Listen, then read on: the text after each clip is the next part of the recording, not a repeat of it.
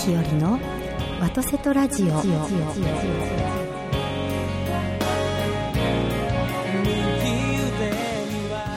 ようございます。ともりひよりでございます。今朝も元気に FM ギグ神戸ステーションよりお届けしてまいります。ビリーさんおはようございます。どうもおはようございます。はい今朝もよろしくお願いいたします。そよろしくお願いいたします。今日はおひな様ですね。ひな祭りの日ですね。ひな祭りの日ですね、ひな祭りはうん。正式名称をはい。何でしたでしょうか、え、桃の節句じゃないですか？桃の節句はまあ、もちろん正解ですが、どちらかというと俗称というか俗称なん通称といいますか、えっと、上司の節句上司、ですね。上上司。はい、どんな字書くんですか？はい、えっと、3月上旬の実の日ということから上上下の上ですね、に蛇の実って書きます。はそれ上司の節句って書きます、なのであの昔は3月3日って固定されてなかったみたいで3月上旬の蛇の日。あの十二支が毎日振られてるんですよね日に日ごとに。なので12日ごとに同じ、まあ、十二支の日が来るんですね。その3月上旬の蛇の日を上司の節句といってはあ。蛇蛇さんはですねこれも諸説あるんですがあの蛇行するということから、川の流れに似てるということでそうですあの昔から川でみそぎをするんですよね。うん。水でみそぎをするということで、この蛇さんのこの川の流れに似てるものが水と例えられてあの厄払いといいますか邪気払いをしていただけるというような考え方があったみたいで、日本では昔から女の子が汚れやすいということで、うん。女の子を守る年中行事が結構多かったなというふうに多いなというふうに思います。その一つが上司の節句で女の子を守って差し上げる行事事ということでございます。あうち娘がね、はい。この3月3日のいや3時に生まれたんですよ。ーすごいそうですか。333なんですよ。えーあの33はあの観音様の数字なので。そうなんですか。はい、あの33のお姿に変わって人を救いになったっていうことからはあ。33って観音様のなんか音っていうあの数数聞いたことがありますよ。今日の帰って娘に言っときますわ。ぜひです、はいあのなので33を見るととても気になります私。ね、はい。僕うちの家の関係とか、はい仕事の関係の車の番号全部33番ああです。そうですか、はあいいと思います。わかりました。はい。ありがとうございます。いやーじゃあ今週もはいよろしくお願いいたします。お願い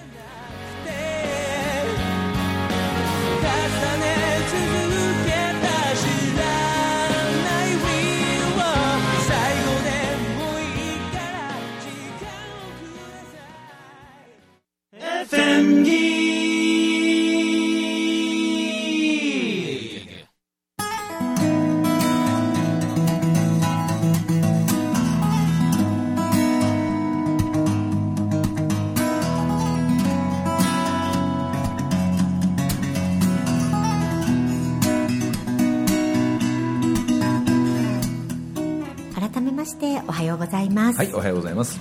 先ほど、えー12日に1回あの同じ十二支のですね日が来るっていうお話をしましたが、12回にはい。はい十二支いや干支が十二支だと思ってる方が多いですね、うんうんうん。そうですよね、うんうんでも干支はあの十二支じゃないなんてなんて。えちょっと待って。えっとえっとですね。12支じゃないの？え例えば今年の干支はって聞かれるとおそらくネズミ年って答える方が多いですね。今年ネズミ年ですね。はい、でもあの干支の絵は干すっていう字に似てる絵ですね、はいはいはいそして「唐」は十二支の詩ですね、うん、詩ですね。はい。ということはこの前の字は何かっていう話なんです。あ、この A の字ね。そうです、はい。あの干支の「唐」が十二支の詩です詩、ね、はいはい。とはとはうん。実感の「と」ですね。実感っていう。実か。感10個の10個はいはい。か感ですね、うん。実感とえっとを混ぜて十二支。あ、えー、じ実感と十二支を混ぜてえとなので 十二支だけではえとではないんですね。あ、そうなの？はい。じゃあ実感は何かというとあれですよ。あの「かのえかのと」とか日の絵日のととか。はいはいはい。それが10個あるんですよね。あはいあれよくわからないですけど、木のよう言いますけど、はい。わかりませんもんね、意味がね。はい、木の絵昨日と、はい。日の絵日のと、はい。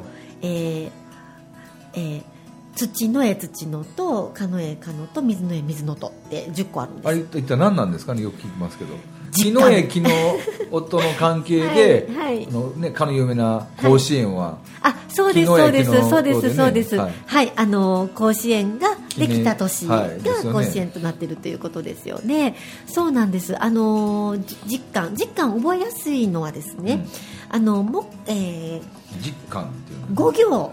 うん五行。木下土根水。はい。あれにあの漢字は本当は違うんですけど、うん。兄と弟をつけるっていう兄と弟。はい、はい。あの木下土根水の？木は木じゃないですか、はい。で木にお兄さんをつけると木の絵。木の木の絵弟木のと。音で次が木下だが火ですね。火火の絵絵火の音。はい。で土の絵ど土のととで金。はいかの絵絵かのと。はい。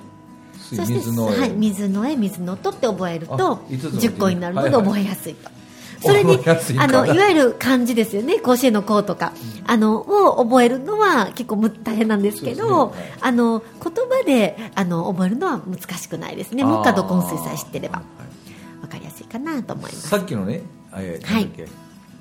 何の節句でしょうかとかっていう時、確かそれねはい。この間僕見ましたよ。そんな話をしてるひろちゃんを。あれですね。YouTube で そうなんですよ。ね、我々共通の友人である中村文明さんの「はい。文明金」っていうやつに出てましたよね、はい。あの時なんか節句の話のしませんでした。したと思います1月から全部ね。しました、はいはいはいはい。あのちょうど、うん。あの収録していただいたのが年末だったんですよ年末だと思いますね。はい。ちょうど起きなかったんでね、はい。はい、そうそうそうそう。で年末だったのでちょうどいい時期の行事事となります。とお正月だったので、はい。お正月の話と、うん。それにまとままつわるうん。話をさせていただきましたので、うん。そうです。その話もあの、ねうんさせていただいたと思います。上,、えー上司とか。あのふみちゃんも物知りやけど、横でねそはいれについてこう解説してるひろちゃん見た時にやっぱり、はい。さすさすがやなと思いながら、えーそうですか、はやるときやりますから。やってくださ、はい。い。なんでやってほしいな思ってたのは、はい。ああいう YouTube でね、まあ、はい。前からこのラジオでもやってほしいと言ってましたけど、はい。やれよりやっぱ YouTube がいいなと思ったのは、はい。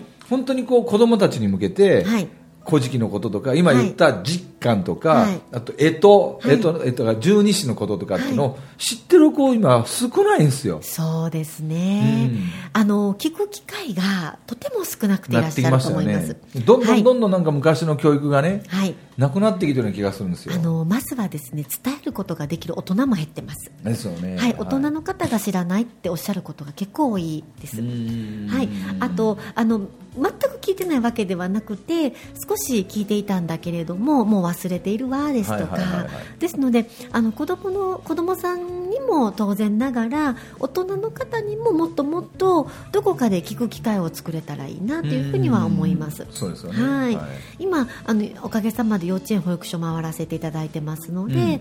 そちらあのご縁いただけたあの保育園幼稚園認定こども園様ではあの極力そういった、うん。あの日本の伝統文化ですとか精神文化しきたりねはい、そして、まあ、礼儀作法うん。をお伝えさせていただいておりますが、まだまだあのご縁いただけてない園の方がもちろん多いですので、ですのでできる限りたくさんのところに行かせていただきまして、うん。あのまず私行かせていただくことによってきっかけになってあの先生方ですとか保護者様がとても興味を持ってくださって、うん。あの子どもさんたちにお伝えするために勉強してみようと思ってくださったらいいなというふうに思います。そのね、さっき今出た、ミュージックも出た、勉強したらいいのっていうのはね、はい。今日ね、僕ちょっと、今日からはい。いろんなこと僕ちょっと、はい。また何か？封印を解き出したんですよ。何の雰囲気よですか？4年半僕ね、じーっと約4年間、はい。あの、天中札かなんかで、はい。あんまり動いちゃダメよって、この僕がその言うことを聞いててじっとしてたんですよ。あ。そうなんですね。で、はい、今日それを皮切りに、はい。あの、あそうか今日収録日は立春だから？そうそうそう。で、その時に一発目になったのが、はい。えっとね、僕がそれは恩師から教えてもらったことなんですけど、はい。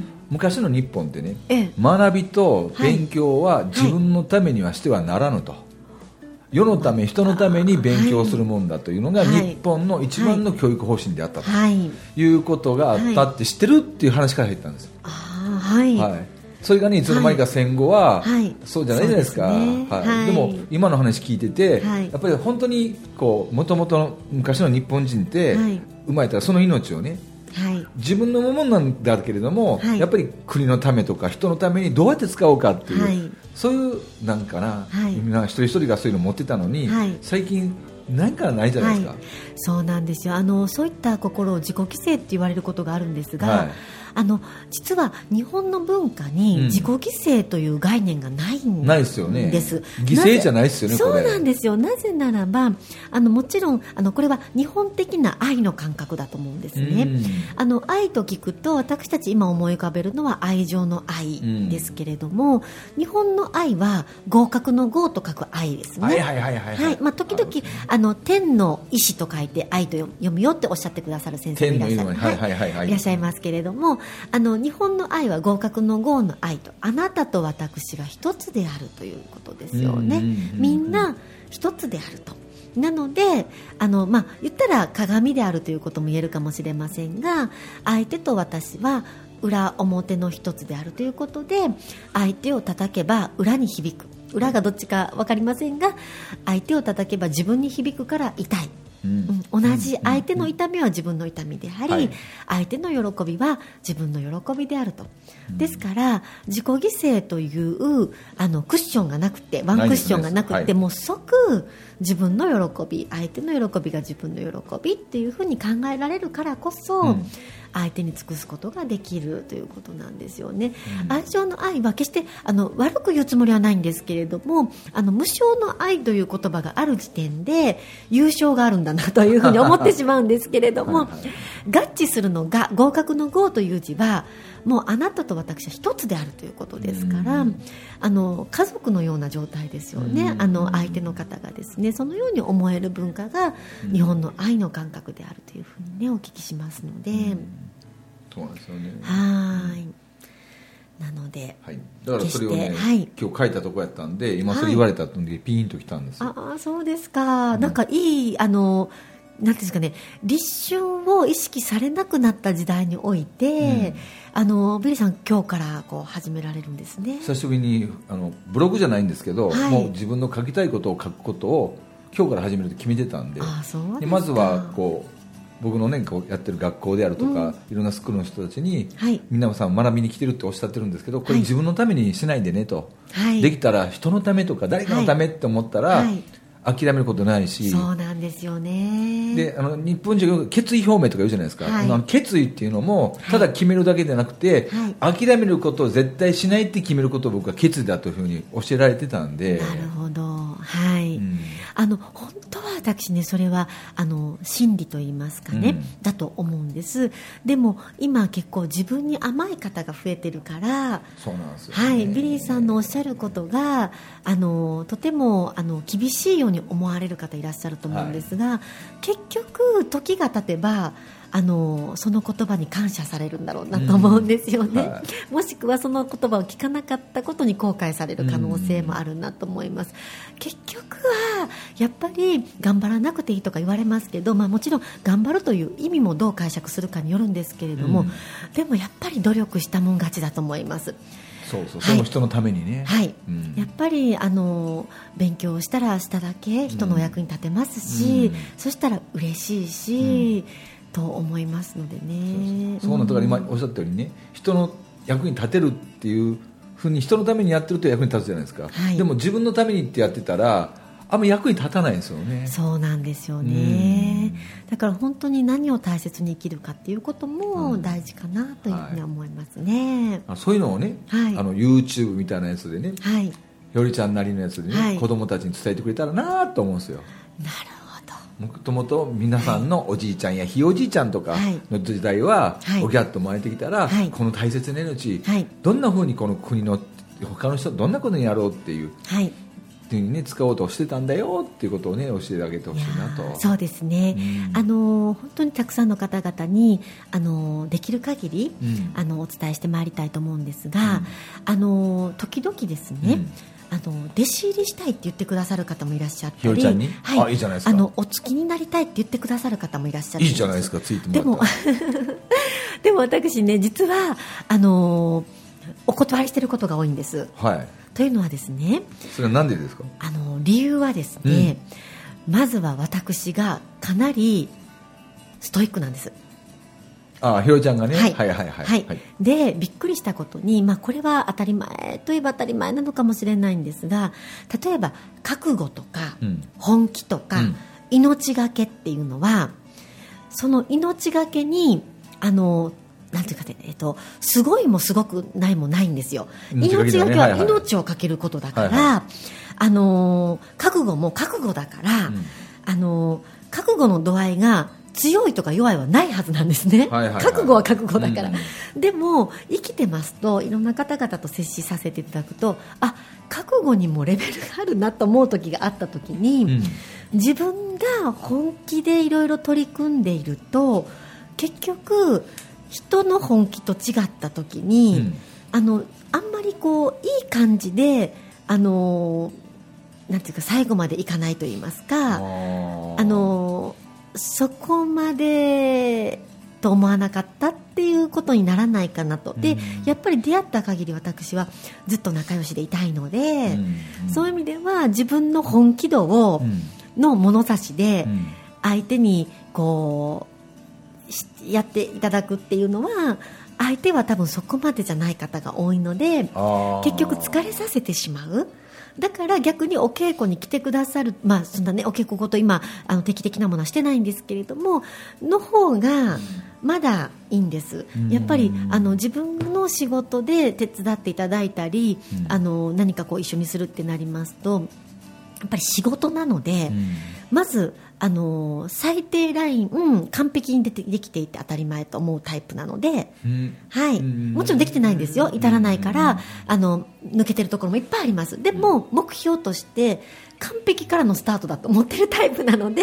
これは難しいわ。多分、うん。相手のあの手伝ってもらう方もよほど覚悟を決めてあの本気で良くなりたいあの成長したい、あの学びたいって思ってくださらないと結果あのお相手の方がお疲れになるんじゃないかなと思っています。はあ。だから本気でそれでもついていきますっていう方が、もしいらっしゃったら 一緒にできたらいいなと思います。でもねでもねビリーさんビリーさん。覚悟よねやっぱりそれ。そうなんです。いやもうでも仕事って覚悟だと思うんですね、うん。ただビリーさん今おはあの私の話を聞いてそれは大変だなって思われたと思うんですけど、うん。私がのレベルで仕事に取り組むってごくごく当たり前の基準なんです、うん。資料とかも、うん。やっぱりお人が見てくださるものだからより読みやすくとか、あの文頭が揃ってるとか、うん。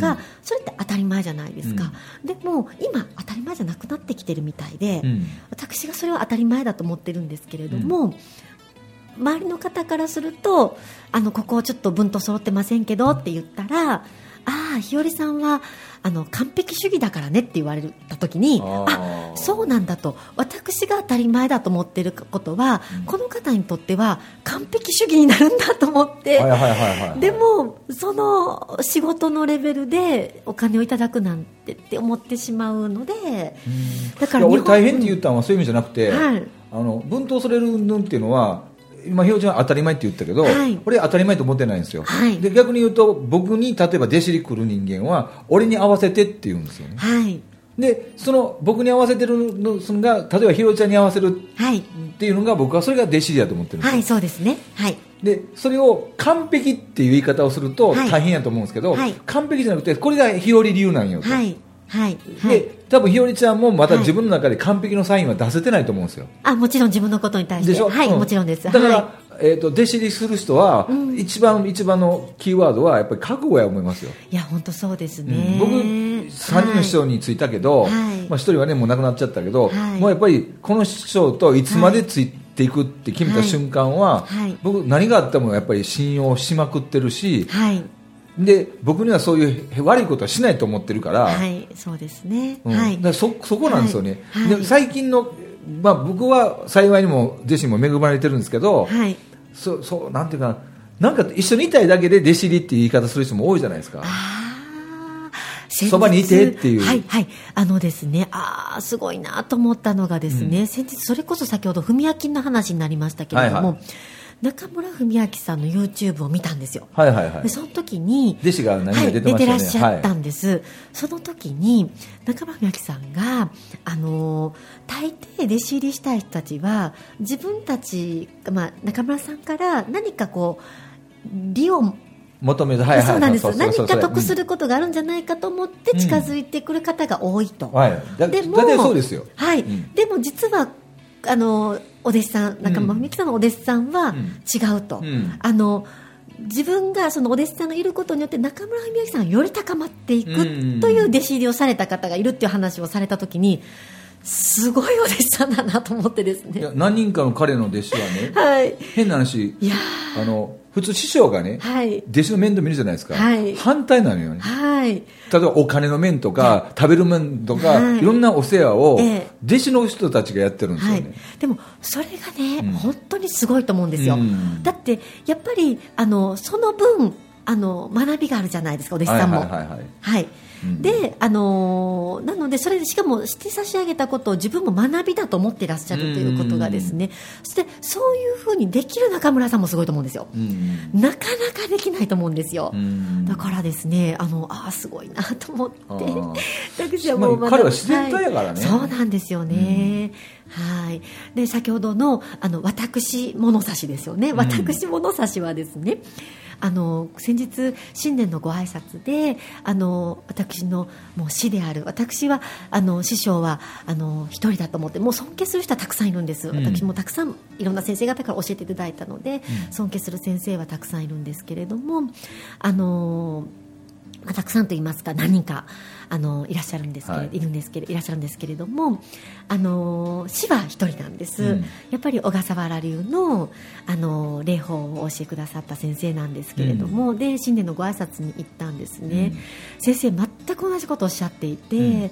やっぱりあの道をあの歩むものうん。極めようとするものは、より完璧であろうとする心うん。が大事なんだけれども、あのそこを求めるっていう求めようと思う心は贅沢なのかしらねってあのお弟子さんにもそうなってほしいって師匠は思思いになるんですね。でその時にそれを弟子に求めることは贅沢なのかしらっておっしゃってらっしゃって、うんああそうかと先生もそう思ってらっしゃるんだなと思って、うん。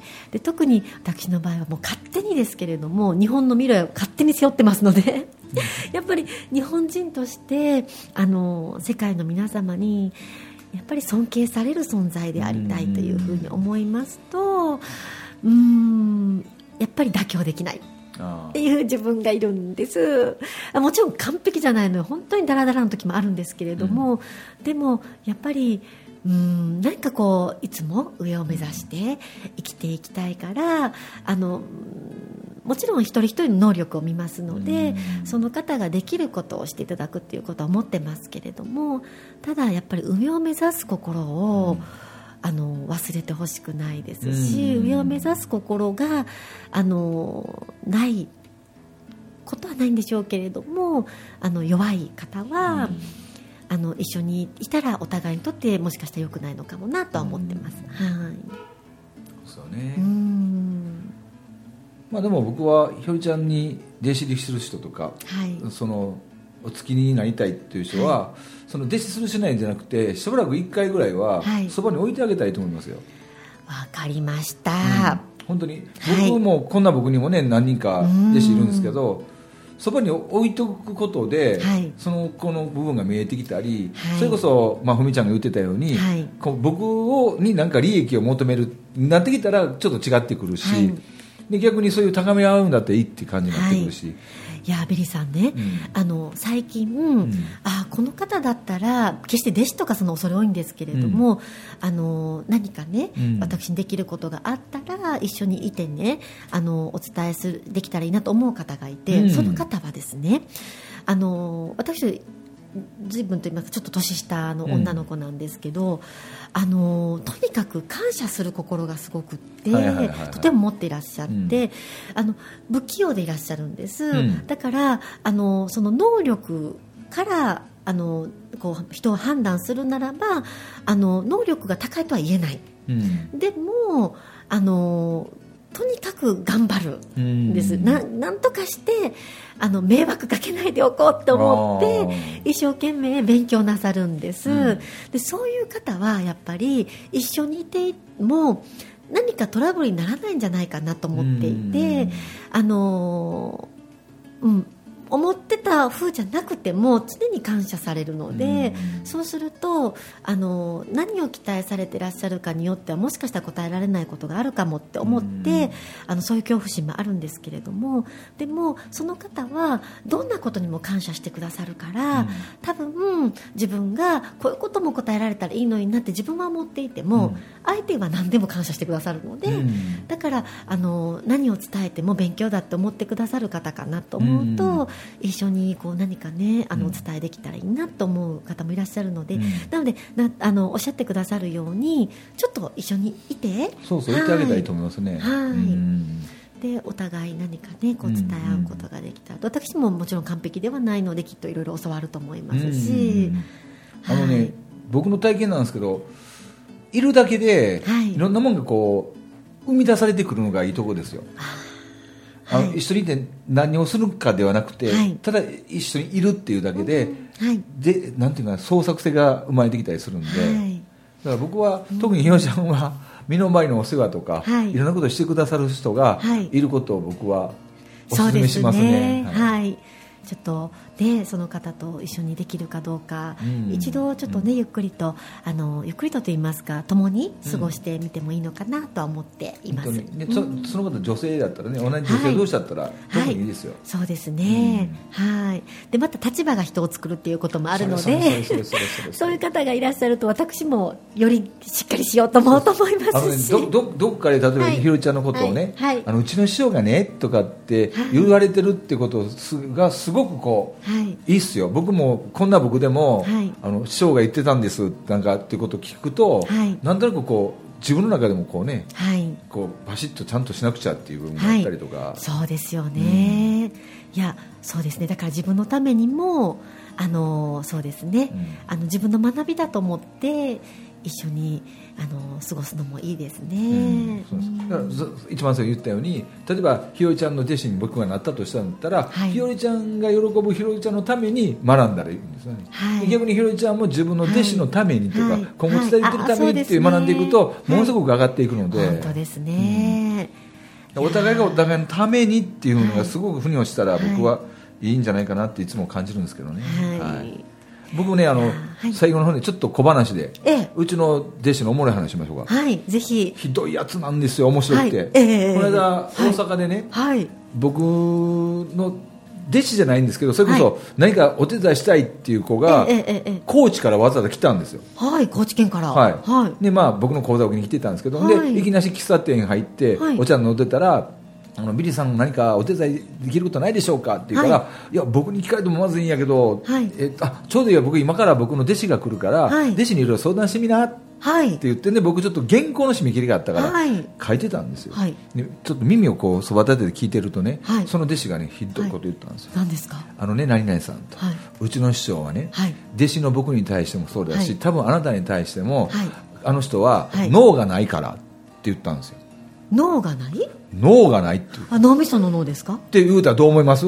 ひどないですか？どういう意味かなと思いますね。そうそうはい。どういう意味なんですか？僕はねあの、はい。の実際はあの、はい。イエス・ノーの脳がないからっていう意味あったんですよ。ああなるほど。でもあの関西弁とかの発音で難しいじゃないですか、はい。うちの師匠はね、はい。脳がないからって言うたらその女の子も一時、はい。ええっと固まって僕も横でえ？はい。脳。イエスノーの脳脳がないって言ったらあ、俺のこと褒められてんねんって分かるけど、はい。でも能力脳ががないって脳がないと書いたらなんか逆にね。それはでもビリーさんの聞き間違いですね。そういうことでございまして、はい。よかったです。ちょうどオチがついた方がいい時間になりまして。本当ですね、はい。はい。ぜひまたあの YouTube とかでねそうですね。どんどん、はい、発表するとい。いと思いますんで、はい。皆さんぜひひろちゃんに弟子入りしてみたらいかがでしょうか。ぜひいらしてください。どうもありがとうございました。ありがとうございました